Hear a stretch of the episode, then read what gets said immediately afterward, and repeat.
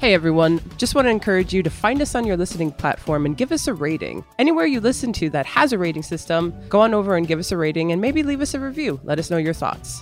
These ratings really do help. Thank you so much for listening. On to this week's episode. Yo, Nicole. Hey Rolando.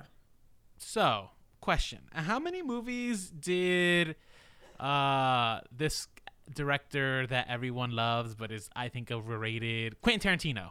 How many movies did he say he's going to direct in his lifetime before he stops making movies? 10. 10. What number are we on? 9. We're on number 9. Okay, now do you think he said that because he's planning after his 10th film to just direct TV shows exclusively? Because I feel that's where Hollywood is just going. Like the, we're just getting a straight up flood of directors saying it's like goodbye film. I'm going to do I'm going to TV now. Um, no. So he, although he is planning on making a mini series, which is funny Oh, enough, there you go. he said it's not going to be his last film, but he actually wants to focus on writing. So for mm, him, Writing television, probably, right? no books. Like I have his book and stuff. Oh, like ew, gross. I know who reads books, right? No, right? Losers. and they're in book clubs too. But I do think for everyone else, because you're talking about the exception to the rule here, right? Like Tarantino's an exception to the rule, but most of them will do probably exactly what you're talking about. I mean, even Martin Scorsese has directed television. Has he? Was he directed? He directed Entourage? Vinyl. No, no, no. David Fincher has directed television. Who director Yes. of Fight Club, Seven, Gone Girl, you know. So And, yeah, he did. He did uh, Manhunter, right? Mindhunter. Mindhunter, yes, yes. Mindhunter, uh, which I liked. I thought that was a, a good show. No, the reason and the reason I bring this up is because I I don't know. I feel like maybe Quentin Tarantino give enough money and he'll do a Netflix original series, a reimagining of some sorts, just like Tim Burton did in today's episode, Wednesday. And uh, yeah, I've got opinions. I've been dying to talk about this since last week, so let's get right into it. I'm Rolando, And I'm Nicole, and this is remakes, reboots, and revivals an original podcast about on Originality. originality.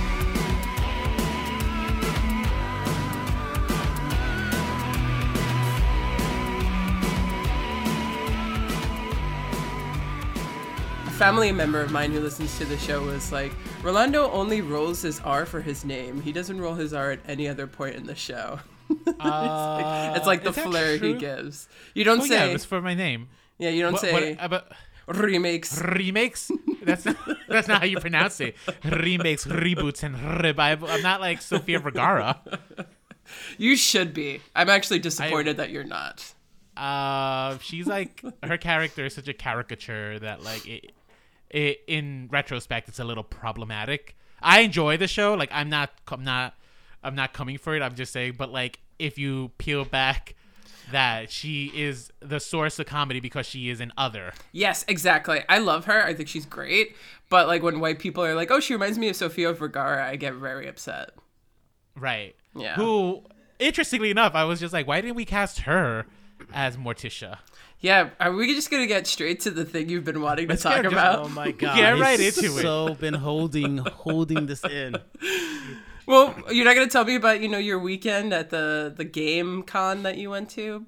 Oh yeah, sure. So Eddie and I went to PAX Unplugged. What's up, guys? If anyone was there and knows I was in the podcast, we had a few fans come up to me being like, "Hey, aren't you Rolando from the Remix, Reboots, and Revivals?"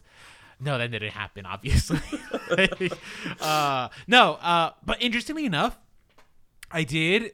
We ended up getting to the tail end of like this meet and greet of YouTube stars, right? They do like Dungeons and Dragons YouTube videos, and it was one of those weird things where I'm just like, who we're meet and greeting YouTubers now? Like, I guess this is the era we're in, right? So where's my meet and greet? Is what I'm saying. Well, where's your to- YouTube? Well, no, we have a podcast. we have a po- we Where have, is it we for the podcast? listeners. We have We have people who write us subscribers, emails, and Yeah. like my mom doesn't have that many, you know, emails, so they're not all my mom. So. Uh yeah so yeah it's just made me wonder. It's just like wow we're like really in this new era of uh media production. And i think that ties into ultimately like the interesting decision of having Tim Burton go to you know a serialized TV show like Netflix and stuff. It's just like because I think it's just we're seeing like these big powerhouse names like just like kind of moving away from from the screen, which is something that I I enjoy films. I do, but it's just like I just enjoy watching TV shows more because I think you just get a better story sometimes, not all the time. Not all the time. Uh, Yeah. But yeah, no. Uh, PAX Unplugged was fun. We got to uh, check out some new games, and uh, I got to play some Blood on the Clock Tower, which is more or less a social deception game. Only got to play one round of it, only because it was so packed. Like this place was just packed. Wow. Uh, yeah. Otherwise, how was- how about you? Well, I didn't go, so. I mean, how was your weekend? What did you did you see anything exciting? Uh, last movie I saw was The Fabelmans, the new Spielberg movie. oh, how is it? I'm actually considering watching that. I thought it was great. It's amazing that this guy at 74 years old is still, you know, pulling out bangers. Because West Side Story last year was also one of the best films of last year. I Um, mean, I know we knock down old people, but like they uh, they're still running our country, so I guess we shouldn't be putting them down completely. well, I mean, not everyone at his age is pulling out the quality of work he's doing. I'll say that.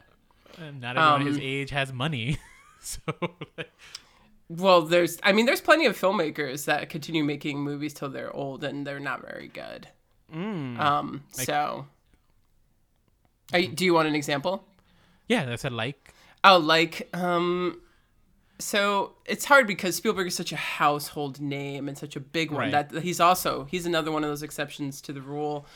Um, I mean, even the old school studio filmmakers, you know, like Michael Curtiz or Howard Hawks, that were making it in Hollywood, you know, their last films were terrible. Um, You know, Billy Wilder, who made Sunset Boulevard and Some Like It Hot and The Apartment and Double Indemnity, like his last movie was Buddy Buddy in 1981. Like that's what he was doing in his 70s. A movie you've never heard of, a movie that's not Yeah, available no. and is not very good.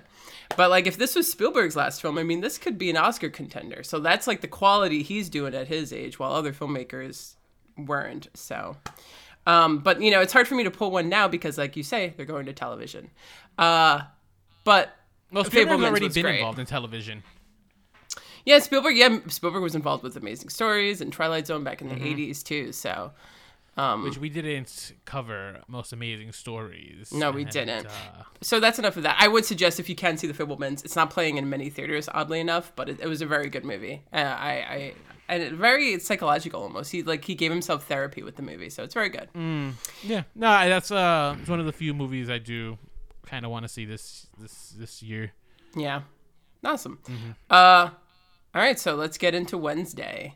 The long-awaited discussion. I mean, are we going to tackle Catherine Zeta-Jones first, or should we give kind of like a history Yeah, of I the show? I guess we could give a little bit of history or backstory of the show before we get into the Catherine Zeta-Jones Now, of you know, all. first of all, we want to say that we have done a deep dive into the, I hate that ter- phrase, deep dive, but we've done it for the Addams Family. We did in 2019 when the animated film came out. We talked about the 60s show. We talked a little bit about Charles Addams, you know, the Gomez, I mean, the Gomez, the Raul Julia and Anjelica Huston films of the early 90s, and then the animated films. So you kind of want us to go property by property. I suggest you listen to that episode because today's focus is going to be this reboot series of Just Wednesday. Mm-hmm. Kind of like a special episode. And we'll add it into the show notes. So if you want to like, because I don't think It I might don't be on Spotify or, or on the on the, the apps. I think you have to go to the actual website. Some of our episodes have expired, so we will provide a link to the Podbean and our website. Mm-hmm. That's all I have to say. That's all. that. Yeah. All right. So, okay, Rolando. Usually, Rolando's you know the guy who knows all the Netflix history stuff. So I defer Oh, sure, to you on this. sure. this. All right, got it. All right. So, did you know that Tim Burton was originally tapped to direct the first Addams Family? I see it. I see it. Yeah, he was. So he backed out to do Batman Returns. Uh, Good I don't, call. Is it a good call? Because and I love Batman Returns, but Yeah. I could have waited, or I, mean- would have waited to see Addams Family. I didn't mind Burton Barry also. Sonnenfeld's direction. Oh no, I I mean I loved I love Addams Family and Addams Family values, right? So, why? So why are you I'm questioning it? I'm just curious to see if just like what what could have been, right? And I do argue the Wednesday show is not it, right? And I, I, I'll I'll explain why I think it's not it, despite the fact that right off the bat I will admit it's probably one of my favorite things to come out this year. Uh, but Tim Burton, it is not, in my opinion. Yeah. Uh, but yeah, so he was tapped to direct uh, the Addams Family in 1991, but he uh, backed out because of scheduling conflicts with Batman Returns. Uh, and it was in March of 2010 that Illumination Entertainment had acquired the rights to the Addams families. And uh, they had initially planned on making a stop motion animated film based on the Addams family, right? Yeah. Uh, the film was canceled, and uh, Tim Burton was actually attached to do it. I, I guess similar to like Nightmare Before Christmas kind of thing, maybe just produce it. Uh, the current showrunners of the show, Miles Millar and Alfred Gough, they started developing story ideas in 2019 when they acquired the intellectual property before they wrote a pilot and they pitched it to Burton. And Burton was actually interested upon receiving the script, which surprised them. So uh, they started working together to kind of get the rights. And uh, it wasn't announced officially until October 2020. Uh, so we're well into the pandemic at this point when we announced it's like, hey, we're working on an Addams Family Wednesday spin-off show, and uh, Tim Burton is attached, much to the surprise of a lot of people. Because I remember when the announcement came out, I think I rolled my eyes. I'm just like, why, Yeah. right? Because like there was also at the same time concurrently an Addams Family movie in development. Well, the animated film had come out. animated- Um, Had it come out already? Yes, you're right. It had, it had, and I think actually Yeah. the sequel had come out. At least by the time I heard about it. Um, really wow. Okay. yeah. So it was just kind of like it felt like too much, and it also kind of felt like, oh wow, does Tim Burton really have nothing better to do? Can you think of the last film that Tim Burton made before he made? Like, what's the last film he worked on before he did Wednesday? Wasn't it the Alice in Wonderland? Look at that. He's been so kind of phoning it in for like 10 years that you can't even think of it. It's Dumbo. And we covered Dumbo. Oh my God, you're right, Dumbo. Wow. Yeah. He did Dumbo. He did Dumbo. But like when you think of Tim Burton, you don't think of Dumbo. Um, you don't, despite the fact that we didn't hate Dumbo, right? We didn't love it. We didn't- remember that yeah. much, but we didn't hate it either. Yeah. It wasn't like it was somewhere in the middle. it wasn't. Yeah, like it was one of those things where like, oh, I see. He was trying to do something, but it just didn't land completely. Yeah. Right. Just like Dumbo. Uh, just, just hey, just like Dumbo. Uh, which I, I same thing. We'll link that episode uh, in our show notes because you know I think we talk we'll about do our feelings Getty. of Dumbo. Yes, we do. Actually, Rolando has a really good theory about Dumbo and what Dumbo's Mm-hmm. backstory was. So, but tune in for that to listen to more. Before that, I think he did like Miss Peregrine's School for Children. He did a film called Big Eyes about the painter who, oh, I can't remember her name right now, but she was prolific for creating like people with big eyes. And her story kids, was right? that. Say that one? again. It was like kids, so she would paint kids. Yeah, with big kids. eyes? Mm-hmm. Mm-hmm. But her story was that her husband was taking credit for her work. And he became Oh. famous and like for years until it came out that she was the true artist. Margaret so- Keane. there we go. Yes margaret keane. Uh, before that he made dark shadows which i actually kind of enjoyed.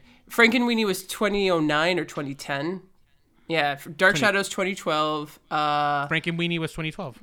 big oh Frank and frankenweenie was 2012 big eyes 2014 miss peregrine 2016 um, and it's just like these are all kind of films that just came out and they were fine and well, but it's not it's not like the Tim Burton films of the '90s, and maybe even some of the ones in the 2000s. So he's kind of just he's kind of fizzled out, in my personal opinion.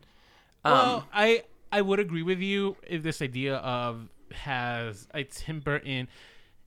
He's so known for like kind of his style, Mm-hmm. right? Like he has a specific style that you think of Tim Burton, which is usually big eyes, kind of very pointy, angular faces, or makeup that makes you look even like more pointed and jaunt. Gaunt, yeah. Uh, y- very very Gaunt?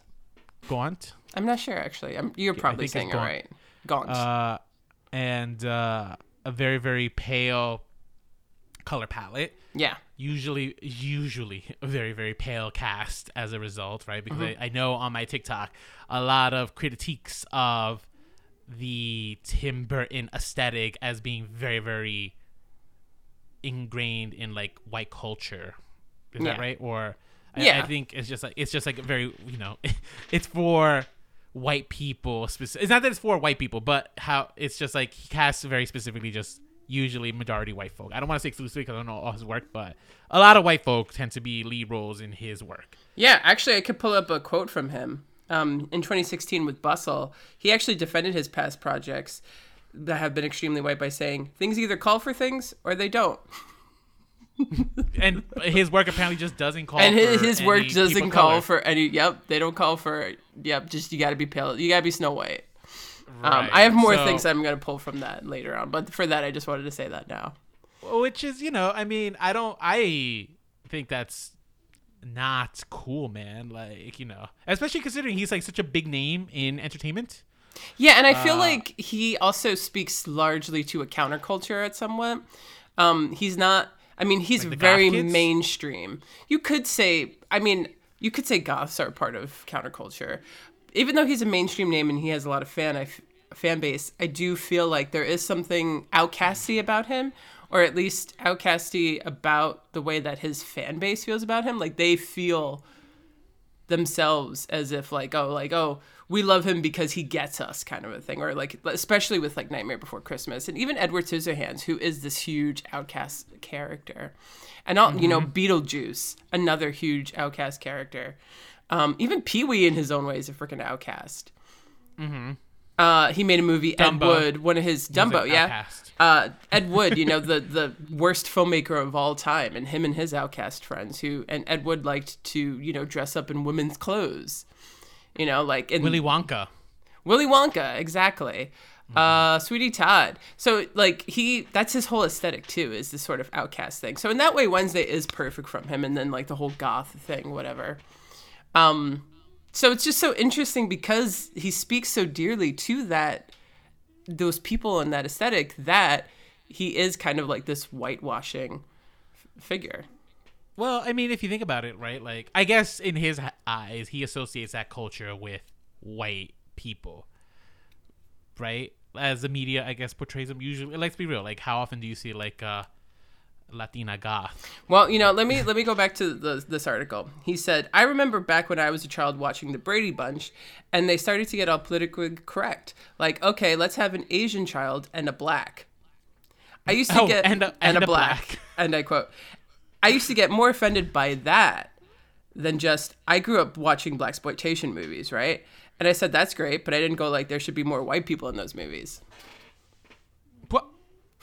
I mean, that's not the same thing at all, though. It's not the same thing at all. Uh, that's yeah, that's a that's a thing that white people love to say. Like, oh, BET, I don't see a white people network. The point is, And that's not true because they had Justin Timberlake a lot on BET. well, the point is also that every network is white people network. That's Um, the other thing, right? It's just like yeah, Yeah. black exploitation doesn't need the white folk because that is because every other movie is white people. exactly. It's just so interesting because pretty much what he's saying is like, hey, like, why are we making all of these things about things that they're not? Why can't things just be normal? And his normal is just white people. He doesn't hang out with mm. people, other people. That's just what. That's just me reading between the lines. So it is. It's whatever. It's a lot of people. He's not the only person. Oh no, he's not. But he is. But is he the, the one be- we're talking about right now? But is he the person to be directing and to be the visionary behind this new film that's supposed to be more representative? TV and that show. is the question. Yeah, this new TV show. this new reimagining TV show of the Addams Family. Yeah. So, how would you summarize this plot? Because it's a little complicated, but let's just like, let's keep it simple. if I could keep it simple, simp- although this is like the most watched series on Netflix, I Yeah. think right now historically. So like, uh, spoilers ahead, guys, but y'all probably have seen this, and that's why y'all listening. So, welcome. uh, but basically, uh, Wednesday Addams has been expelled from her school. And uh, as a last resort, Morticia and Gomez send her off to Nevermore Academy to uh, matriculate there because that's the only school that will accept her. This school is a school for gifted kids or kids with magic powers or More outsiders. thank you they're outsiders right we got gorgons vampires werewolves people with no faces for some reason that is never answered Yeah, But, right. uh and uh she stumbles into a mystery of some sorts that she finds herself to be the center of. I'll- That is more or less the plot of the show. All these shows that take place in these like academies and somewhat. Is this all Harry Potter's doing? Um, I don't. I mean, eh, maybe. I. this can't- is way more Riverdale than than Yes. Harry Potter for sure. And I, I just well, like love you know, so- like a bunch of people with either powers or who are different in an isolated community, all wearing uniforms and school together. this Like it has more of feels a- Harry Potter-ish. I actually I think it feels more like Xavier School for Gifted Children. X Men. Yeah. Okay. So it does have that uh, more. I mean, it's, it's specifically they say it a lot. It's a school for outcasts, Well, and that's what is said about Xavier. It's a school for outcasts and mutants. yeah. so those it- it- those films came out around the same time too. So maybe then that What ubiquitousness of X Men both. has been around since like the seventies. Right, but it was never as popular as one the Harry Potter, like Harry Potter's best-selling books of all time. Sure. Sure. Sure. and superhero culture you know became more of a thing in the 21st century like you know all before you were viewed as a geek if you read graphic novels but now everyone's cool and graphic novels and superhero culture is super cool and that's more of a 21st century thing so they all kind of you know became popular at the same time um, but i do think like you know Harry Potter being the best selling book series and just being as much of a smash as it was. I, f- I feel like if we were to blame something, we might blame Harry Potter, just because it's it feels. Also, because like this is like the third, potentially even fourth Netflix show we've like covered that felt kind of this way. Like we did Winx, we did Sabrina. Right. Winx. Uh, Sabrina. Was there another? I feel like there was. I mean, we did Gossip Girl, but that wasn't like Special Powers uh, Academy kind of a thing. It No, was there was another one. There was one that does come to mind. I just don't remember what the Right? I feel like there's one other one that I'm forgetting that was probably the worst one. How could it be worse than Winx? I don't know. no, Winks was definitely the worst. Winx was the Uh, worst. uh, Hardy Boys also comes to mind, but that wasn't. There was no special powers. but it was yeah, there was no like during the summer. fantasy aspects. Uh, are we talking specific? I don't know. I mean, it's one of those things where this idea of of kids in a school, they all have powers, isn't just new to Harry Potter. I think Harry Potter might be the most famous one, but I think you've seen examples of this in the 80s and 90s in TV programming. I mean, one of the shows, Eddie's favorite shows from the 80s was about literal kids in a school for, and they all had magic powers. You know what I mean? No, what, sh- what show is They that? They were mutants. what show is that? Uh, t- Tower High, Tower High. which you won't be able to find watched. anywhere. Yeah, wow, what a what a deep cut. But but but the different.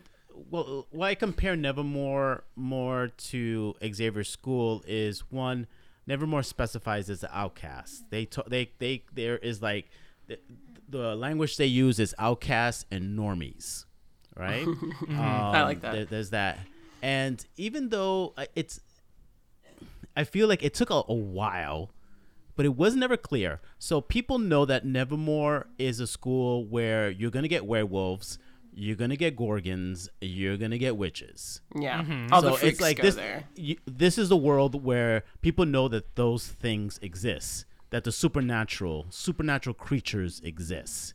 You know, even though it's never blatantly said, is is referred to or is commented. But uh, yeah, so this never Nevermore, just like Xavier School, people know that that's a school for freaks, for special people, for the outcasts. Where Harry Potter is like you can't even find Hogwarts unless you're specific to that community. I guess it's just more so like in the way that they like the the uniforms, the activities, you know, the relationships with the teach, the classes, the herbology classes and stuff. That feels more Harry Potter, but yeah, the rooted in the relationship of how people view it in the town. You're right, that does feel more Xavier. So it's like a definitely, I feel like amended. and, we have, and, we, and we've had different versions of like um Monster High, so to speak. Monster you know, if you think High, of yeah. so you That's have actually- you have the show called series. Yeah, Monster that is. High, It's like, uh, right? And then and then- you have um Legacies, which is a spin-off from um that vampire show. Yeah, the Vampire Diaries. There's Vampire also Diaries. now the Descendants on Disney Channel. Yeah, like this- that's like a huge franchise. Yeah. that follows like young kids that are like you know, Yeah. descendants of like yeah, It's like But the yeah, like there's of- so many of these things now. Like Yeah. when did Tower High come out in the 80s? No, I think it was 90s. 90s? 90s, okay. 90s, yeah. But it, I'm sure it wasn't like a huge show. It was more like you know smaller. No, it was going yeah, it was it was way smaller. Um and you know the premise was that they were just individuals with powers. And the thing was if you were if you were a kid and the government find out you had powers, they would just grab you and put you in the school and it was basically a prison. You couldn't get out of the school. You had to serve. Wow. But I think in terms of, I mean, more or less, uh, the popularity of Harry Potter was that they're just mystery books wrapped around magic, right? Like that's really the core of a Harry Potter book. It's a every story is a mystery story. They just happen to be, be taking place in like this magical setting. Uh, you could take the magic out, and I think the Harry Potter books will still be just as compelling because it's a mystery. And I think that's more or less what these shows have just gravitated towards this idea of like okay let's put high school students in these higher stakes mysteries and stuff right and that's truly i mean what an age for tv programming because this this show does take a lot from i think riverdale and uh, i know some I know some people have kind of been like, "Ill Wednesday, it's now like a teen drama and stuff," and like, yeah, so what? So what that it's a teen drama because I found it delicious. There's nothing wrong with uh adults enjoying teen dramas because it's escapism, right? Like it's literally why we why we watch this kind of content, right? Like yeah. uh for that very reason. So let's put off talking about Catherine Zeta-Jones yet again. And Ugh. no, all right. So actually, let's get into it. Right. Let's talk about the performances. The main one being that Wednesday is played by Jenna Ortega, who she's 18, I think. She's no more than 20. Um, and she's already getting a reputation as being a scream queen. She was in Scream Five or Cream.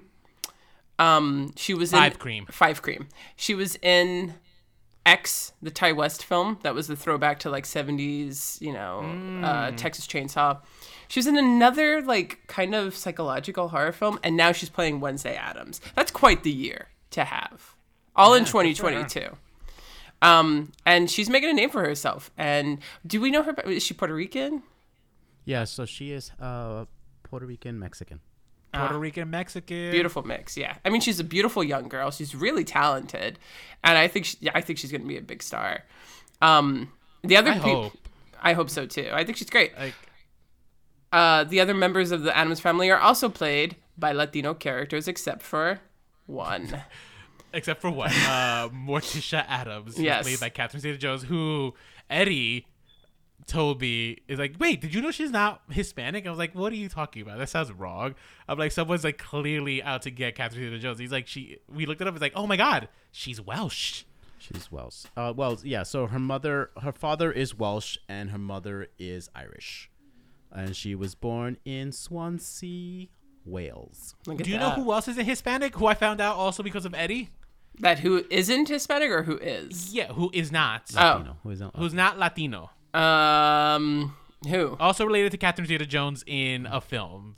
They have a connection together. An- And it can't be covered Antonio one of their Banderas. films. It is Antonio Banderas. He He's is from not- Spain. He's, Nope. but he, he He's identifies as Spaniard, European, he- so he's not Latino. He is not Latino. So Latino is usually a mix of uh, indigenous cultures from the Americas, uh, uh, Afro Latino. Uh, so you could be a mix of black also, and the Spanish uh, conquistadors and stuff. So I that- see, so he I does not identify as. So I don't Oh, perpetuate. but then wait a minute. but- So then Penelope Cruz is not Latino. Because she's Spain. She's from Spain. But oh, there you go. So maybe not. Yeah, she might not be. She might not be. Oh, is a Latino the right word, or is it Hispanic? I know that definitely not Hispanic. no, Hispanic. Was created. That's a word that was uh, like all words are Oh. created, but this was to identify. Uh, I think that was the American government. To Oh, identify. okay. There you go. So yeah. So there we go. I don't know. It's like a.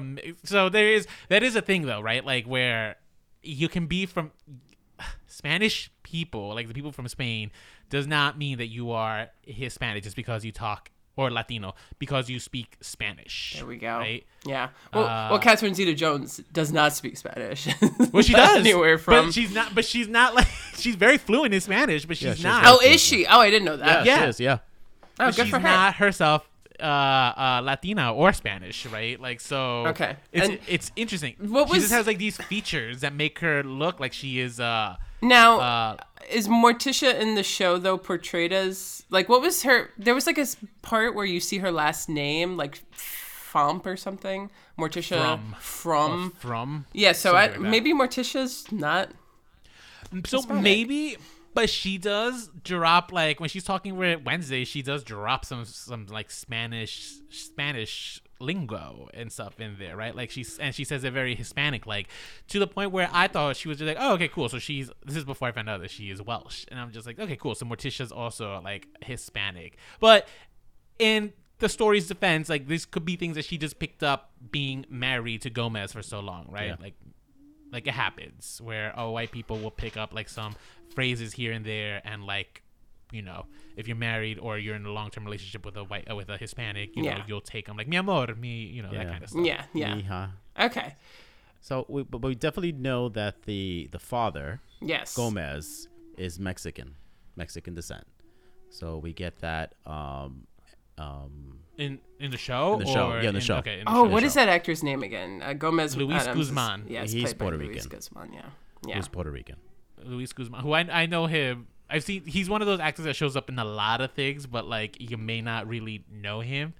Uh, I know him best from Community because he had a whole episode centered around him being the most famous alumni from community the community college and stuff. So he has a statue dedicated to him in, on the campus. Yes. uh, and so he makes an appearance. It's hilarious. But no, Luis Guzman is one of those actors that I've seen. Usually he pit, he's really typecast as like playing these, uh, you know, uh, Well, he was in Puerto Rican in Paris. Puerto Ricans in Paris. is that a is that a- Famous 2015 movie, Boogie Nights. Boogie Nights. He was in Boogie Nights. Look at that. See? The Count of Monte Cristo. Um, community. He's done a lot of shit. No, yeah, yeah, yeah. he's like uh, Luis Guzman is is is well known. He wasn't my so he actually hi- his portrayal in the first episode. I was kind of like, oh, I'm not sure if I like him as uh Gomez. as Gomez. I was kind of a little bit let down. It's not until like a later episode where we see him and he's actually like performing that I'm just like, oh, okay, thank God. Like Luis Guzman, you didn't let me down. Like, because that first episode I think was not a good indicator of his overall performance. But Catherine Zeta-Jones, uh, who is not Latina, right? But uh, she, I thought she, I, I liked her as Morticia. What are, what are- your thoughts? I liked her. I mean, I didn't finish the show, so I don't know if she comes She- back quite a lot. But She's only show she there's I think does two a couple episodes. episodes. which I up think two episodes is all she shows up. to? in. Oh, okay, yeah. I the yeah, first and the middle. I liked her. Um, I just you know it's Anjelica Huston's so iconic to me as Morticia that when I see someone who plays her very differently, and almost am like, is this Morticia? Um, so I didn't really get like hev- like she played Morticia very differently, but everybody kind of obviously everyone's giving this their own portrayal and stuff, and I don't know.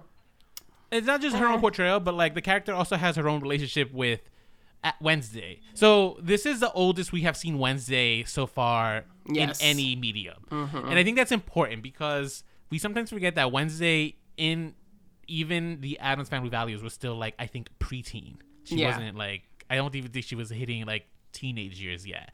So we've always seen Wednesday as a child, and there's something I thought that as I was watching, I'm just I realized just like yeah, why why wouldn't Wednesday Addams also rebel from her parents, right? Like there's I don't think there's anything inherently wrong with like rebelling and trying to form your own identity however she may and butting heads with her family. And I thought that was like an interesting because of that, I felt like very, I felt kind of compelled with this character, like, and this kind of terse relationship between Morticia and Wednesday, I kind of appreciated because, you know, I grew up, my mom and my sister have had a very terse relationship because of uh, lifestyle choices, right? Like, usually moms like want what's best for their kids. I know that Catherine Zeta-Jones isn't white, is- isn't Latina, neither is Morticia, but there is uh, this idea of in Hispanic families, right? Like you want them to steer clear from like drugs and like be like almost like the Virgin Mary forever, right? and uh, usually, you know, we rebel. We do what we want to do and stuff because usually on our Hispanic households we have like a very very tight uh, rule Uh, so I, I, I- did appreciate that that relationship, like kind of setting up like the main source of tension being that Wednesday just does not. She doesn't want to be like her mother. She doesn't want to be like Gomez either and stuff.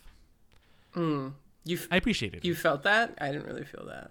Oh yeah, no, I thought it was like the No, whole. it's for her. Mo- I, I- see more her mother. I see. I definitely feel that whole that relationship of not wanting to be in her mother's shadow, um, and fighting all like her mother's way of Im- imp- imposing her her herself on on Wednesday's personality, which is Wednesday's interpretation. While this is just a mother loving her daughter, Mm-hmm. you know, knowing that her daughter is complicated Okay. more ways than one, of course. Yeah. Maybe that plays in think- some of the later episodes that, you know. I think it played right to. from the get first episode where I was just kind of like, oh, this is great. I like this. Well, I- my I'm favorite thing loving about the this. first episode was her relationship with Pugsley because if she was That's true. I thought that was cute too. it- she, you know, even though she wasn't showing it, she was being incredibly protective of him and Mm-hmm. the fact that he was being bullied. And the first episode is very much like, oh, you know, Wednesday, you want to be on her side if you're being bullied. And they presented all of these bullies. in the obviously the show that she gets exp- uh, the the college she- school sorry that she gets expelled from and then at this new academy there are new bullies um and this is where i immediately started to disconnect from the show um just because you guys kind of hyped up the representation part of it and i was like super excited to see how they were going to do it and then almost mm-hmm. immediately i was like okay so the bad people are black and ah. Just one girl. the good people are white and Okay. and you didn't finish the show. You didn't finish the show. yeah but here's also the thing does i'm sure that they give her an arc because they give all villains an arc nowadays and i'm sure she has i don't know a relationship with her mother j- that mirrors wednesdays right probably Nope. something like that Well, Yeah. something a little bit. There's, a, I mean, okay, sure. There's definitely something.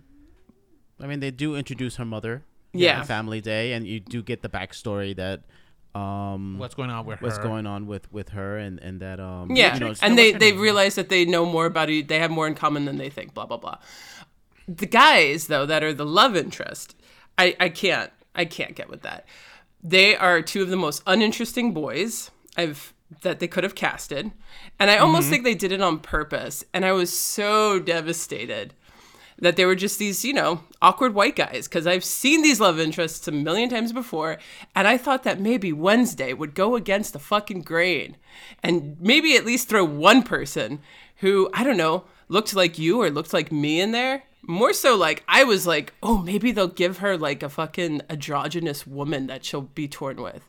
And they didn't even fucking go there. So I don't disagree with you there. I agree.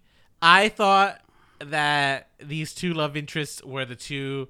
No offense to you guys, but like they were the two plainest looking Yep. white men. Just so imaginable. fucking And boring. I was very, very much angry early in the series about it because I'm just like, come on, this is what they're giving the beautiful Jenny Ortega. Like, this, Jenny Ortega shouldn't even look at. At the, you know Yeah. So, because I think she's so beautiful. I think she's, and, and I think in the role she was just so great. I'm just like, Wednesday would never give these guys the time of day. Uh, I don't disagree with you there, right? I think that's one of the flaws of the show. I do think but uh, they, what-. Oh, I was gonna say, I do think that towards the end of the show, they kind of. It's one of those things where, like, they introduce. It, it was very tropey, like the very first few episodes, for that very reason, right? Because they try to kind of play with those tropes by the end of the series, which I've seen a lot of these teen dramas. So, like, it's just like even that idea of like kind of flipping these tropes on their head is kind of already now at this point a trope. So uh, her main love interest, the normie, who is the coffee boy. Spoiler, guys, if you don't want to know, if you if you want to delve too deep into the mystery, but he is uh, he's the bad guy. He is the main killer working with. Can you guess who he's working with? The of the dean. you saw. No, no. Uh, Christina Ricci's character. She, they are the two uh, that are in cahoots together to bring down Nevermore. Um, it felt they were trying to go with like kind of the scream aspect, right? Like the reveal. Uh, and I thought it was kind of just like, eh, it still wasn't working. I can't stand for the life of me the other love interest Xavier, I think is his name. Yeah, Xavier. Uh, I Xavier I could not. I, I I I was kind of just like it's just like this is a character that for sure you could have given it to like a, a an and a woman. It's you know or like let's change let's change it up. Wednesday is not. I feel like Wednesday would be definitely Pan. You know what I mean? Mm. Uh, so I don't think Wednesday. And there was they were introduced. There is I think a third love interest in the show, who I thought she was going to end up with, who is. Uh, who does present much more Hispanic? He is a nerd. He's an outsider within the outsiders. I thought this is who she was gonna end up with. Yeah. Eugene, Yeah. the adorable Eugene. I was just like, this is who she does. She Yeah, she would- because he reminded me so much of the character from uh, the Wed- the Allen's Family Values. That that nerdy kid that like you know is completely devout to her. Exactly. Every and everything that like a viewer would look at and be like, "Oh gosh, what a geek, what a loser." It goes against the grain. Wednesday would look at them and be like, "So attractive," right? But like Mm-hmm. everyone that you know, like the classically attractive heteronormative white boy is the one that fucking Wednesday likes. And I'm like, that's not who Wednesday. That's not the, the way that the Addams are established. What works so well about Morticia and Gomez's relationship, right? And we talked about this in the last uh, episode, is that the way that they are overly affectionate with each other goes against a way that people think is the appropriate way to be when it comes to love. Don't be too expressive. Don't be too PDA, right? So they're always the opposite and it's almost like they're making a commentary about you know the way that we show affection or the way that we describe and and, and show love. So, in a society, too, that is incredibly heteronormative, you would think that Wednesday Addams would be not that. She would actually, or she would just be more freer. She would be more expansive. And it mm-hmm. was, I couldn't get past that. The fact that they kept like doing these things more so in that way that just didn't feel like her, didn't feel like an Addams at all. And it was just like the most like basic teenage thing that I've seen before with the most boring boys. Well, well, compared to Wednesday and her family, she, I mean, she is Addams in the sense she would be creepy or spooky, Macabre. You- macabre, right? Uh, but but her thing from the get go is I don't want emotions. Emotions are for the weak, and every time any of these boys approached her, she has been deadpan, not blinking her eyes, and like moving on. Right? She maybe had moments where they persistence with her and trying to show that they want to engage with her has been interesting for her because this is a girl that has been an outcast in all the high schools she has gone to. She's never really had a friend. So these are people reaching out. But at the same time, too, she's not emotionally connecting with these guys who, can I put a point here? Uh, make a point? Who, very white, but also they are what we would consider to be um, outcast passing right? Or norm, no, no, uh, excuse me, normie passing. They could pass as normal people in the in the world in the real world, right? Right. Unlike a lot of their peers who can't, right? When they have no face, when they have spiders as uh, snakes as hair, when their eyes are a certain color um, that is different from from the norm. These guys would be like the white passing guys in in Latino culture, so to speak, right? Uh, but what does attract her, them ends up being how very broken, twisted, and uh, dark they are. I mean, what what does uh, Wednesday say? Oh, my first my first kiss was with a serial killer. Right, I must have right. a type. You know that would be more attractive to her than the fact that he was a, a, a, a dude mildly that- attractively. a, mo- mo- you know, a, a dude that's semi good looking. yeah, because like I don't think they set up the love interest in the way that I I thought worked for the show. Like I I I, I understand your critiques, Nicole, and I don't disagree with them completely, but I do think the show uh, for a show that's still trying to do what it is, which is be a teen drama, and I love a teen drama, right? Like I should have written dissertations. on- Like this should have been my focus and my career, like teen dramas in retrospect. but uh, a good the thing with a good teen drama is that like she wasn't love struck right from the get go. In fact, she it it took her I think like majority of the series, uh, the first season to finally get even an interest in these char- in either of these characters, Even right? hug somebody. Uh, yeah. So I think they did a good job of like kind of making her abrasiveness and kind of calling her out on it and stuff. I I, I appreciated. I don't know. I, I think I appreciated the way they handled uh the love interest because like I think what Eddie's right is like yeah she wasn't she was never attracted to them physically she was never attracted to them because of like their antics she she became attracted to them the more she actually learned about them, Right. So, but Which my is where- critique though is not the characters. My my critique is in the casting, and the fact Um, that like they didn't even think to write it. They just wrote it as two white boys. Oh yeah, no, agreed. Fine, yeah, uh, um, I fine, yeah. Like, I think they could- fair they could have 'cause been I, I felt the same way.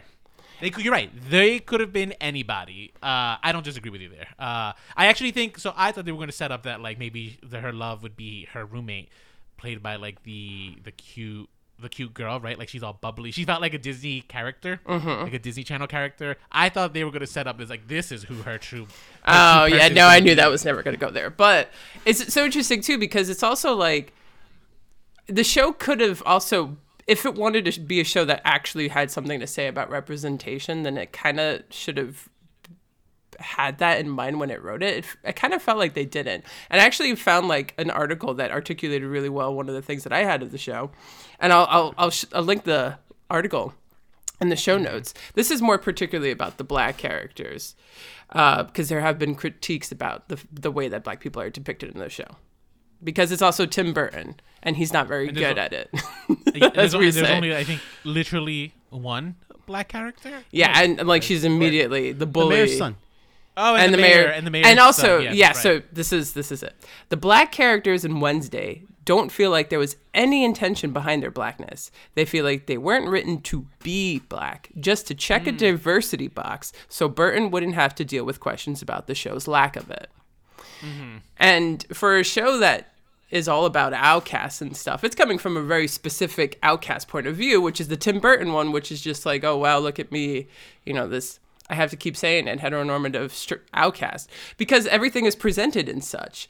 When you know, when I got when I turned to it and I was like, oh man, this is gonna be really cool in repres representation, and I saw it, I was like, this is what I this is what I get. I can't connect to any of this shit. This is just like everything else, which is whatever. The story still was an interesting story. And the performance were good and stuff, but in terms of it and that too, it was just like, well, this just feels like everything else.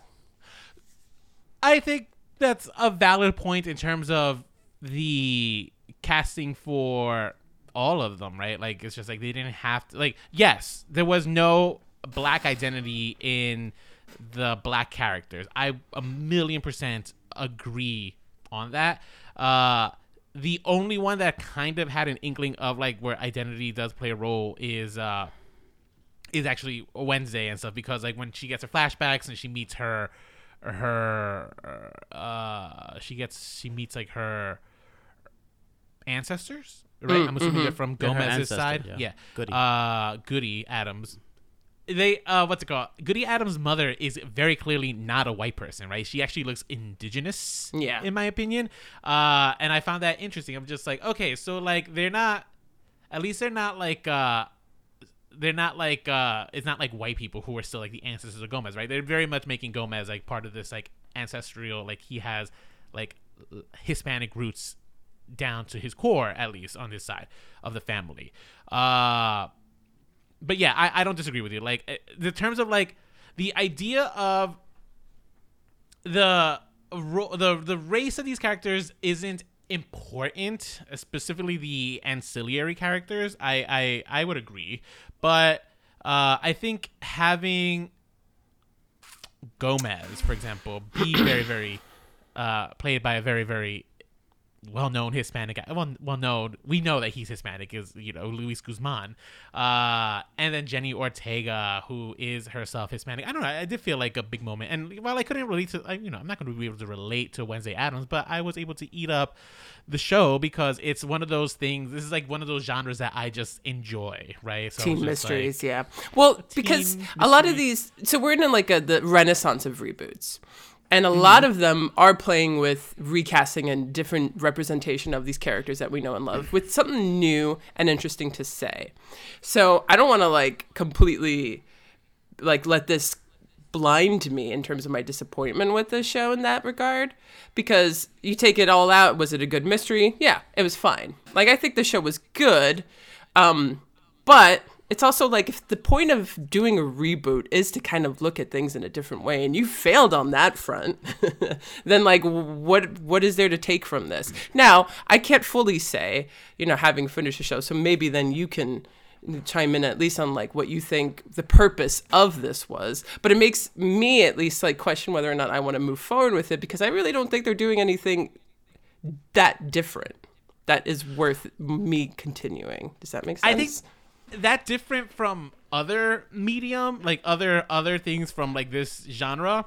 I don't think they're doing much different. I would agree with you. I actually think where they're doing more different is like in fact, in, in, it's the actual Addams family themselves. Uh, Is it we just simply the casting though? Is it just like It- okay? No, it's not just no, no, no. It's not just the casting. I think even like uh, uh, Uncle Fester is a vastly different portrayal that we've had from the past. Right here, he's like uh, a a thief. Right, he's like uh, almost like a professional, like, like a man professional, like a rogue almost. and will kill if necessary. yeah, uh, played by Fred Armisen, who I thought it was actually one of my favorite performances of the Who's season. uh, Venezuelan, German, and Korean. I thought he was Korean? Cuban. I thought he was like his big thing is that he was born on like a a, a boat uh, from uh, Cuba to Florida. That sounds that sounds like uh, urban legend. yeah. Yeah, like he, he like his mother gave birth to him on a drum in a boat or something. um, I pe- it could have happened, uh, but his background could still be that. You know what I mean? Like, Yeah. Um, but yeah, no. So, but yeah, Fred Armisen was a completely reimagining, and more importantly, though, Wednesday. I think just having Wednesday in this kind of setting, I think for me was reimagining enough, right? Um, I. This is what I wanted to talk about with like the Catherine Zeta-Jones and like Luis Guzman and Jenny Ortega casting, right? I do think it was kind of a stunt by Netflix, especially they promoted it so heavily. And I'm not trying to diminish the fact that like I actually enjoyed the performances, uh, and the fact that we do have like, m- you know, more Hispanic representation for this little niche, uh, supernatural mystery. Like you don't usually when it comes to uh teen dramas, you don't usually get a lot of Latinos front and center. For supernatural ones, even less so, right? I think if ever. Yeah, do you get yeah. like a, a, a Latina front and center. So big moment for this genre, I would say. Um, stunt casting nonetheless, because I think Netflix pushed really hard in their PR marketing for this show. Is like, oh, we're giving you guys a Hispanic Addams family, and to your point, Latino. Latino. Uh, they didn't necessarily deliver fully on that, and it's just like, I, I, was I disappointed a little bit, but not so much because I think overall, uh, the more important thing was just like, oh, but what are you gonna do? Gonna do with Wednesday? Who is such a beloved character uh, that we have come to know for many years, right?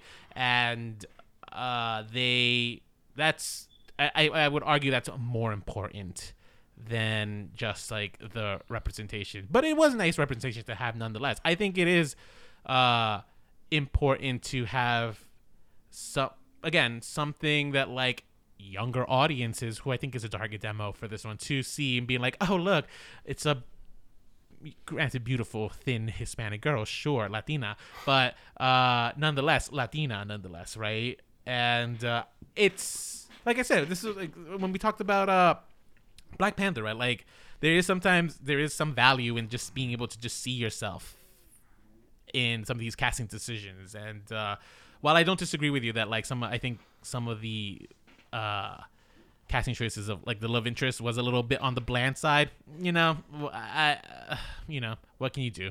It's it's a Netflix show, which actually brings up my next point, which I wanted to say. So this was a Netflix show, right? I think they held they kind of reined in uh Tim Burton a little, right? Because it didn't feel like a very Tim Burton esque show. It didn't have like the color palette completely. You could tell it was not uh, uh, Tim Burton's color palette. I feel like yes, a lot of it is done in post, but it's also done in the way he just sh- lights things. And like this one felt like just it was just color coded to look like a Tim Burton film. It didn't feel it didn't feel as rich as a Tim Burton film does. Yeah, didn't, I agree. The settings themselves didn't feel like a Tim. I thought Well, having the school did. No? not that much. Like a, a- at times a little bit, Well, but like but- it didn't feel like the exterior shots of it did feel very Tim Burton esque. Well, Tim Burton is an expressionist, right? So like the way like in, in, in expressionism, the way that you view the world is different. Like if you think Mm-hmm. you know the big one being the Cabinet of Dr. Caligari, where things you know are slanted Mm. and bizarre and stuff.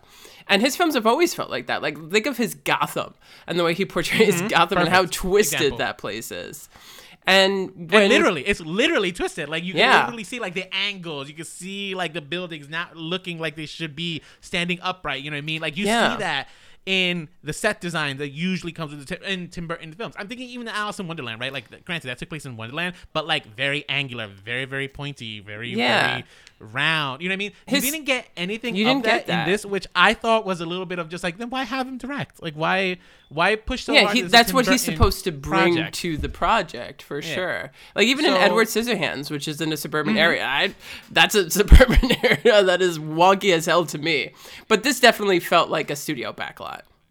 Right, it did. It, it felt like just almost a generic, uh, uh, like Netflix show. And yeah, this is it. This is where I think the marketing for the show kind of went array because they really pushing Tim Burton, Tim Burton, Tim Burton. He only directed like half the episodes.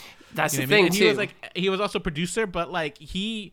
It's not like this isn't like a Tim Burton esque film again, and this is I'm just critiquing this this show. I am a fan. I I ate this shit. I binged this show because I enjoyed it, right? But now I'm gonna call out the show for its its flaws here, and I think this is one of the major ones where I I don't think. I think if you're gonna have like someone like Tim Burton, you might as well utilize his vision as best you can. Unless here's the thing, what you just said is like, oh, I don't know, Tim Burton's been phoning it in, so maybe this is the Tim Burton that we got. Yeah, maybe maybe it's a it's a bit of both. Um, I want to talk about Christina Ricci really quick because I think she's a producer of this. Uh, it's one something that she's been heavily involved in, and Christina Ricci, as far as I know, isn't doing as as much as I at least I'm not aware of what else she's been working on. I think that's the thing. I she Tim Christina Ricci has been working while we haven't been watching. She'll do Yeah. lifetime originals if it comes to it, but girl is always making her money. Oh yeah, Respect. yeah, no. respect for Christina Ricci. I, I love her. And I think one of her most iconic roles is her portrayal of Wednesday Addams when she was a baby. Mm-hmm. And I do think that she is also the reason that we think of Wednesday as the way she is. Um, you know, you can read one thing in, in the Charles Addams and then you could see the show, but like when you see Christina Ricci and the portrayal she does of Wednesday, like that's, she owned it. And like from now on, Wednesday will never be the same. So she's actually a big part of the reason as to why the show even got made. Um, in portrayals of Wednesday Adam, do you think that Jenny Ortega is it Jenny or Jenna? I actually don't know. Uh, I think Jenny, it's I I think think. it's Is Jenna Ortega. Jenna. Yeah. Jenna. Is it Jenna? Jenna, yeah.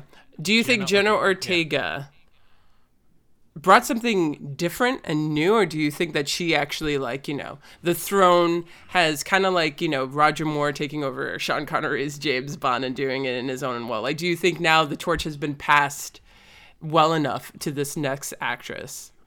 Yes, I actually Yes. do. I think Jenna Ortega killed it in this role. I thought she was. She She made it her look, own in some ways too. Yeah. the yeah i think the rotten tomatoes summary of the reviews were fair in which is just like this could be any cw show if not for jenna ortega's commitment to the role i think without this series for sure if you didn't if this series was the same and you didn't have jenna ortega to anchor it it might have been a flop but because i think jenna ortega was so good in this role i think that helped me much more enjoy the show. I, I thought she was so good. Yeah. She's just she was really good. I mean, Let's not forget about the dance that she The choreo- dance! that she choreographed. the dance that she choreographed. You know what I mean? Did you get a chance to see that? I You saw the have seen it on dance. I saw TikTok the by now. dance, yeah. I mean, the tick, uh, you know, TikTok like, is going crazy TikTok with has it. got crazy, uh, emulating this dance, and she, she just did it herself. She was, she said in an interview she was just watching like goth kids in the '80s how they would dance and stuff. So she just tried to like kind of. Oh, I think I know what something movie she watched. Yeah, I mean, I think we can all agree that the absolute best thing about this is her performance. yeah, Um, Jenna Ortega was great, and I think and I love the fact that mostly it was all about her. A lot she was in, in practically every every scene. Um, so that's why even too a lot of these characters, her her friends and the other students kind of fell in the wayside Mm-hmm. it because I feel like, I mean, they they were the, the, the color to this particular iconic character. Yeah. If you're kind of looking for something very like Addams family, this show I think might disappoint because it's Yeah. all about Wednesday. And they I- I really mean, are I- expanding her character. Yeah. I mean, we should have known because I think I had the reaction. I was like, wait, we're only gonna get Morticia and Gomez for like one episode, and I was just like, I guess that makes sense. The name of the show is called Wednesday. Yeah. Like, yeah. It's not. It's not called the Addams Family. It's called Wednesday. So we're literally just focusing on Wednesday. It was a little bit of a learning curve, but I think by second episode I was okay with it because I think Jenna Ortega was just. I think she's so captivating. She's so. She really just. I think she her her expressionless face and stuff. She had the big eyes and uh, just her deadpan delivery. And, She and she, wouldn't worked blink. it. They were She wouldn't she wouldn't blink? blink. She Oh, would con- that. that. was her thing. She would not blink in certain things. See, I didn't even notice there was something. Yeah, and and that would stuff like add to the eeriness of Yeah. her performance. Yeah. Uh, the other great thing about the show, though, was actually uh, the other two great things I would say is Christine Gwendolyn. I think that's her name. Uh, the the the the the the, the headmistress, the headmistress. Ah, okay. Uh, Game of Thrones and Star Wars. from Game of Thrones and Star Wars. She was. I thought she was another one that was also a strong performance. I have a throughout the question. show. Um, because they were kind of making her the red herring. She, There were so many red Yeah, herrings. so many yeah. red Yeah. herrings, but go on. Is she in love with Morticia? No. Oh, that would have been a good twist, though. That's- Eh, maybe Yeah. not not not hundred percent. Oh, I guess it's not one. Actually, it could be a a love jealousy. There was is- definitely a level of jealousy. That you're was right. There. It's not. I read it as her being in love with Gomez, but they never 100% confirmed that. They know. We just know that she is in love with at least one of them. So you're Hmm. right. That might have been. I didn't read it that way, but they didn't close the book on that read, possibly. Which I think w- that is an interesting read. I could see that. That actually would have been way more fascinating if they had explored that. Uh, but I thought she was a great, uh, a great performance. Uh, but the other thing that I actually loved about the show was Thing. I think Thing. Oh yeah, Thing was great. I loved Thing. Was- yeah. definitely a much as a character that has literally is just a hand. I think he was much more realized He- than it. You're right. It uh, than than than the ones we saw in the Addams Family movies. Right. This Yeah, yeah. thing felt much more like a like an actual character, and I I With appreciate it. I thought, yeah. yeah, like I think it worked out. And then his I want Thing as His- a pet. the thing's relationship with uh, her her roommate, I thought was also kind of yeah, yeah, endearing, right? yeah, Yeah. Yeah. It, it uh, the thing was played by um, he's a Romanian magician Oh, named by Victor Dorobantu. Oh. And uh, I think this was his first uh, kind of film performance, Mhm. acting performance, and and it, yeah, interesting thing that he, you know, how he worked out because you know there's certain points where thing communicates, you know, so he kind of used like codes. Uh, he used like sign language. He mix mix of sign language, mix of like the hand gestures scuba divers use and the Marine Corps use, and and then he just improvised on some things. Great hand acting, man. Like wow. I, I- My I favorite is when he's pissed off. When he's pissed off at Wednesday, Mm-hmm. and he's reading the magazine in the other girl's bed, like Yes. this shit, like you know, that's that kind of thing. Yeah, and of was great. course the the the the really emotional scene when she finds him nailed to the wall, Oh yeah, and thing almost and he almost dies. You know, so spoilers, please. Yeah. We've I've, we, Yeah, I've given so- pretty spoiler but- reporting, but uh, again, most watched show on Netflix and stuff. Now, Yeah. uh, I do want to come back to this important question that we didn't touch on, but I think I previewed it last week. But do you think Catherine Zeta-Jones is guilty of brown facing? There we go. I don't think so because one, Morticia's pale. Um, now, are you saying in terms of her career or in this role? Both, Oh wow. either. I think no to both personally because Okay. I, I never thought of her as either being a Latina? Latina or trying to like get by as one. Mm, I mean, when I think of her roles in Chicago, no. In Rock of Ages, no. And like She those Rock of Ages? She was in Ocean's Zorro? Twelve. Yeah. What about Zorro? Zorro's the only one, and The Haunting, no. Uh, no no, reservations, no. yeah, like I I've seen her in a lot of other movies. That's the thing, too. Is like she's not Crash. she's not in. Tr- no, she was in Traffic. I don't Traffic. remember. I remember her being in like the white people's storyline in Traffic. I don't remember her being like with Benicio del Toro down in Mexico in Traffic. Wasn't she speaking dropping Spanish in traffic? If I Well, remember you could speak Spanish and not be. I don't know. I, I don't know. I never thought of her wanna like that. scr- you, you I don't wanna- you no, stir, I- you want to stir the the pot a here. little bit, but I also I look I love Catherine Zeta-Jones. I was a little disheartened to find out she wasn't. This is a me problem, obviously, right? Yeah. Because I thought she was one of uh, mi gente, and now she's not. and I'm just like I'm just like what a what. And then when Eddie is just like neither's Antonio Banderas, I'm just like what? I can't. You know, this is like harsh realizations, but like stuff that we had to deal with. You know, You- on like some level. You pulled down your poster of Antonio I did. I'm just like, I guess I can't like Puss in Boots anymore. So do you think then like people from like Spaniards shouldn't like make a living off of playing more so like Latino characters, you know, like Mexicans, Caribbeans, South Americans kind of thing? Like do you actually feel upset if they were to? Now, I think it depends on the context. If we're doing a historical piece where you could be you could be living in Mexico but still be Spanish, then I think that's fine, right? You could be does that make sense? But if you're playing like an actual Mexican like day laborer who has crossed the border to get a job or sell drugs or something, maybe maybe leave that for an actual person Yeah. who is of color. But there, there I is mean- something interesting that is developing uh, in, in, in two fronts. One, um, when it happens, like, oh, okay. But then we feel like, but they should have given to someone of that ethnic group. If it's about uh, a Mexican American, it should be Mexican American. If it's about a, a person LGBTQ, um, it should be they they should get they're out there actors they're there right? We should we should they should represent. Um and then we- we're seeing actors who are refusing roles um not taking on roles when they're asked to represent a certain ethnic group. They're like well no i'm this. I'm either white or i'm, I'm this. Give that to a person that is that of that, that ethnic group. Now, what do you think about You know. Ana de Armas getting uh, cast as Marilyn Monroe? What is Ana de Armas? She's Cuban, fully Cuban. Okay. And she's playing Marilyn Monroe, who is not Cuban. Her name was Norma Jean Baker. Okay. So what do we? I'm, I mean, I'm just wondering. Like, I didn't mind it, you know, but like in other cases, you know, well, we'd actually rather, you know, like uh, if you're gonna make a movie about Celia Cruz, she better be fucking Cuban. But I like think Marilyn Monroe, sure, let's have a Cuban play her. I think this may be a controversial statement, Uh-huh. but I think if here we go the majority, if it's a minority representing a white person, doesn't have the same impact than a white person who has already all the privileges of the world playing taking one of our roles, right?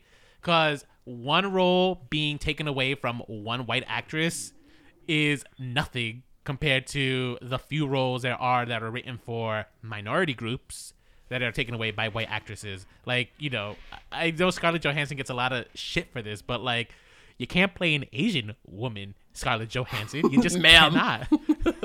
you, you- you know? Yeah. Or or or, or uh, Emma Stone when she played A uh, Hawaiian, a native yeah, Hawaiian. Haw- like a native Hawaiian. Yeah, yeah. Right? So it's like, you know, those roles are few and far between. So like, give those to the people who are minorities. You know what? One hundred percent. I'm with that. I mean, I you know, and I don't even care if somebody's like double standard. Fuck, It take is a your- double standard, Take your double know, standard like- and shove it up your white ass, man. Like until the things balance out, like there, that's why there is going to be a double standard and stuff. no, it's it's true. Um, yeah. No, I I I do agree with that. But yeah, but uh, we kind of like we kind of uh, Well, really but that's the thing too is that here. this was the promise of this too, and it, it, it either delivered for you or it didn't. But the promise is the representation, and that's what a lot of these reboots are doing is that they want to tackle things differently. That's you know why the Little Mermaid is going to be so exciting to, for us to talk about and for us to Mm-hmm. look at, at it. Because is it going to be a completely different film? No. What is going to be different though is the way that they handle these characters and how they represent them. Other than that, it's going to be the same exact fucking movie. But those things change. And these things, you know, they impact our lives and whatnot. Um, so I do think that talking about the different types of representation and the changes we're seeing in representation in, in movies and in television is actually very much worth this discussion. Yeah, no, I, I agree. And like I said, I know I, I, I gave some criticisms of the show. I ultimately enjoyed it because this is my genre. This is a genre that I have just always enjoyed since I was a little kid, and I still eat up. Like truly, the, what I loved about Wednesday was the fact that it was. It took like the best of like Riverdale, the best of Buffy the Vampire Slayer, the best of uh uh Harry Potter, I guess even right, like, and it just gave me this amalgamation, and then you put it like you put like a Hispanic actress front and center, and it was like, okay, this was enjoyable. Was it a perfect show? No, but you know what? You don't have to be perfect to be enjoyable. Sometimes you Yeah. don't. I mean, you don't have to. You don't have to speak about the Latino experience. You know, don't next time. Just don't promise it, Netflix. Next time, just don't make a big deal about the fact that you have uh, Luis Guzman playing Gomez. Um, Yes. Yeah. Well, they know how to get people there, and that's why it was the highest watched show, uh, surpassing Stranger Things. No, I think it was the most watched show because it was so bingeable. It's such a bingeable show. It's so it's enjoyable. enjoyable. Yeah. so So, enjoyable. in terms of like just plain old story, I too love a good mystery, and I do. You know, for me, I'm also like TV shows are too long; it loses my interest after a while. Um, I thought the mystery was okay. I thought, you know, I, I, I if there is, is there going to be a season two? Did they like cliffhang it? I haven't. They, They haven't, haven't they haven't greenlighted it, yet. They're but just I can't talking imagine about that it. they're not. Is there a mystery set up? If Um, Yes, there yes. is? kind of, sort of. Yeah. okay, There's like the hint of one, but like it wasn't. If we don't get the answers to it, it's not like the end of the world. okay. Um, I feel like there's this great Agatha Christie quote, and I wish I could remember it right now, but it's like, um, one clue. Oh, what's that? I'm gonna look it up right now. Hold on, because it's so good. While she does this, I'm going to. We should talk about the fact that they introduced the psychic aspect of Wednesday, which is new. Oh yeah, I bet it is new. Uh, how do you feel about that, Eddie? I like it. I like that it, it hints. It also makes interesting thing because Nevermore usually takes on people that have like a somewhat of an ability or an, uh, so it's interesting that it's something that comes up after the fact. The other interesting thing about I found about uh, uh, I thought about the show was the fact that like this is the first time I think we've had like actual concrete evidence that the that there is something supernatural with the Addams family, right? Yeah. Usually it's like kind of like it's just like wink wink maybe, but like I feel like this is like very explicit. Yeah, like like like what supernatural? What's Lurch? Come on, Yeah, like- what is Lurch? She's a Frankenstein monster, right? like Um, actually, this is interesting because I think the quote was in Wednesday. I think that's where I heard it recently, and I was Oh. like, "Oh, that's right. There's that quote." But it's Google is telling me it's Ian Fleming, who's the author of James Bond. So whoever it is, and I think this is how it goes. But it's like when, when you're doing when there's a mystery, right? And it's like in terms of developing clues and stuff. Um, once is happenstance, twice is coincidence, three times is enemy action. Do you remember her saying like a quote like that where it's like once is a coincidence, two is a clue, three is proof? It was like something like along those lines. Do you remember yeah, that I think it's when she's talking to the sheriff of all yeah, things. and then she says, "I don't believe in coincidences." right something along those lines. Yeah. And a good mystery will like, you know, will it's it, like you're convinced, then you're thrown off, and then you're like, that was the only conclusion kind of a thing. Um that to me is how a good mystery works. You kind of always have to be like giving out new information and stuff. So in terms of the mystery, other than it being slow moving, in the first couple of episodes, other than there being a monster, there's not much information that is given. So I did have qualms with that in terms of like being like in terms of my mystery. It's like where are my new clues? You know, where's my evidence? Where's my this, this, or that? Like it just, I don't know. Did you guys feel like it was a fast moving mystery? Because there was also so much going on that it felt uneven too. Which whatever I get, it, it's a TV show. There's other stuff and there's B stories and other characters. Uh, I don't know. I thought it was You know, you get stuff later on too. In You her got stuff, in her like- visions. Her visions move that that forward.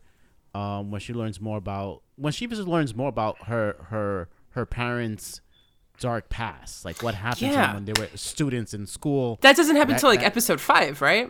Yeah, like the later, halfway yeah, point. The halfway yeah. point. For me, Not even, I That's think it's, like, too the- late. but um in terms of the actual hmm i'm trying to think no but also i'm like i riverdale you would hate riverdale right because riverdale is the show that had to get padded with 24 episodes for a full cw season Oh my god. so there's literally episodes where like nothing not one thing has to do with like the overarching mystery of like who killed uh this girl's brother, right?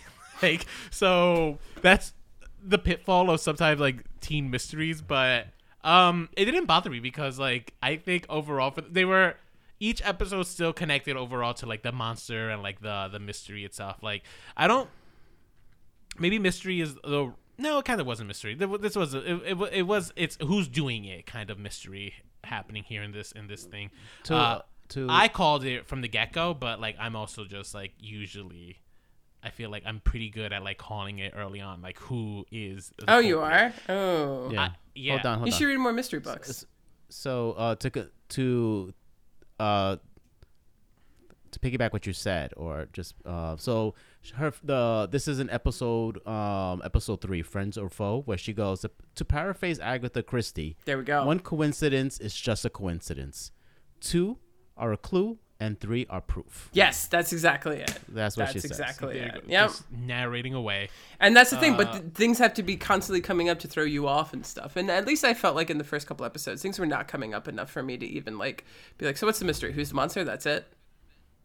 Who is the yes right okay yeah fine in that sense I would agree with you fine uh the mystery things don't start falling into place until like halfway point. And yes as someone who loves mysteries I understand that. But I love a teen drama and I just wanted to know more about like ooh we, go. we have to compete in this random race in the middle of a murder? Like that's what I love about these silly things. Like Harry Potter is king of this. Like yo there's like literally a demon coming out of like your bathrooms, but like, okay, sure, let's keep focusing. Let's play on, like, the- Quidditch, guys. but, but the thing is that she does point that out, and she and you and she always challenges the head mit- mistress on this. She says the problem here is your complacency on what's going on here in the school and the town. Okay, and it's it's it's it's just it's it's good because she's. The, the, th- the funny thing is that she is challenging the headmistress, and the headmistress says, "You don't know what I have to do to keep us all safe." you know? And you don't learn that until the end. Yeah. and that's when it's a realization for wednesday to be like all this time you know this is what she was doing. What she did the best is love the school.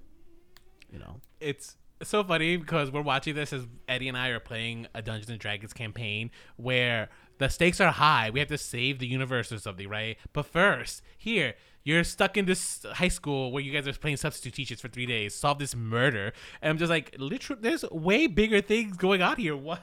Why are we? Why are we doing this? Right? That's what a good teen drama is. It's just like, yo, like there's murderers happy here. Why are we playing this uh Yeah. this nevermore tournament? You know what I mean?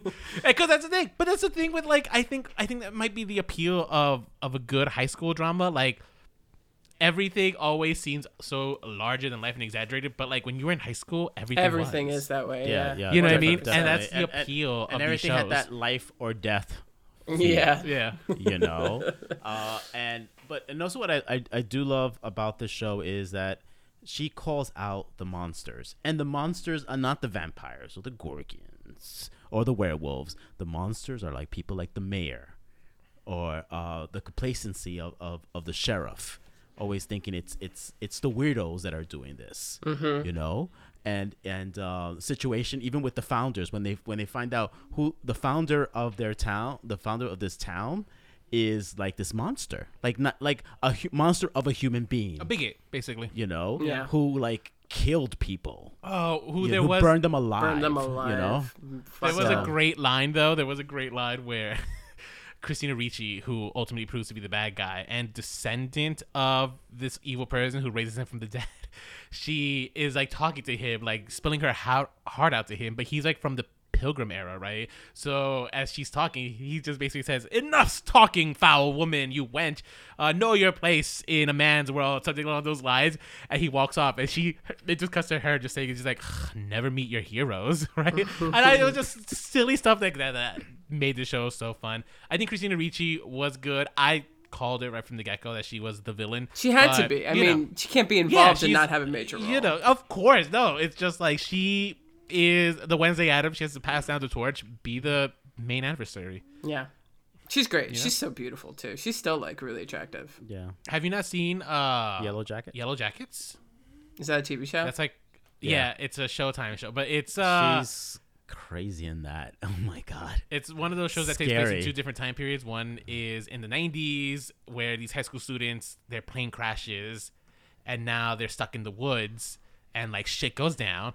And then the present, in which the surviving students are someone is digging up the past and stuff. And uh, some of this, and there's only like I think like four survivors out of the initial 13 that we saw who survived the plane crash. So it's just like, how did we get from from there to here? Oh, And that's Christina cool. Ricci is one of the present go back to characters and show. stuff, and she is yeah. Nice. Cool. They got Emmy nominated, girl, I don't watch the as will Jenna Ortega for Wednesday. we shall we shall see about that. but what do you guys think? Did you watch Wednesday? Are you an Addams Family fan? Did you like Tim Burton? Did you watch Netflix? Do you watch Netflix? I mean, tell us your thoughts. Email us, remakes, reboots, revivals at gmail.com, Instagram at remakes, reboots, revivals, Twitter at remakes podcast, and you can find us on YouTube and Facebook. Just search remakes, reboots, and revivals. And if you enjoy this podcast, please find us on your listening platform and give us a rating and a review if you can. And if you would like to call in and let us know your thoughts, you can call in this phone number and leave a voice memo. 862-248-2326. That's 862-248-2326. Sweet. And uh, yeah, I mean, that's that's it for this time. Uh, Eddie, have you read your Agatha Christie?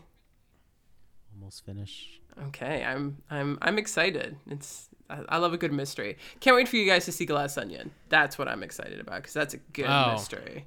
I'm watching it at home. Well, yeah, now you have no choice but to do that. So Oh, good.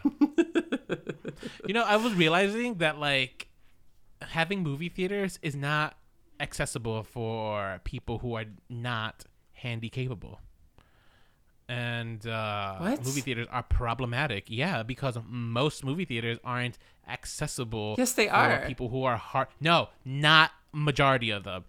I think we live in an area where that's like more common for us. Like, yeah, because you know we Almost have a higher population. every density. theater I've been to But has a handicap the, section. Around the country, it's a lot harder for people who have disabilities to get to theaters and uh, Huh? Have Have you gone to a theater in every state and you know you've you've got your data on that? Like, you know your what? proof? I watch TikToks. all right, I watch TikToks about this, and uh, what's it called? Any chance to critique the movie theater industry, I'm here for. That's why TikTok feeds me this content. Well, being that I go to the theater TikTok a lot knows like, you hate with my the theater. Here, parent here. who is uh, disabled. I think handicap is not the word uh, Does your anymore. the- I said I didn't say handicap, didn't I? Did I say handicap? I said handy abled. He's or tried to handy capable. um, handy capable. We never ever have an issue. Maybe and So- we have a good in New Jersey, uh, according to you. It's another part of this country. I think the. Northeast. I think the Northeast is pretty good, but like there are, a lot, you know, some don't have the uh, the captioning availabilities for people who are hard of hearing. Uh, some don't even have like literal ramps sometimes. So Yeah, it's more like uh, co-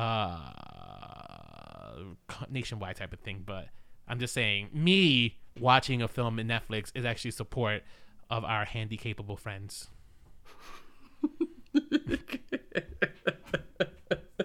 Well, I'm glad you made that statement. All movie theaters should close now. Well, guys, until next week, stay, unoriginal. unoriginal.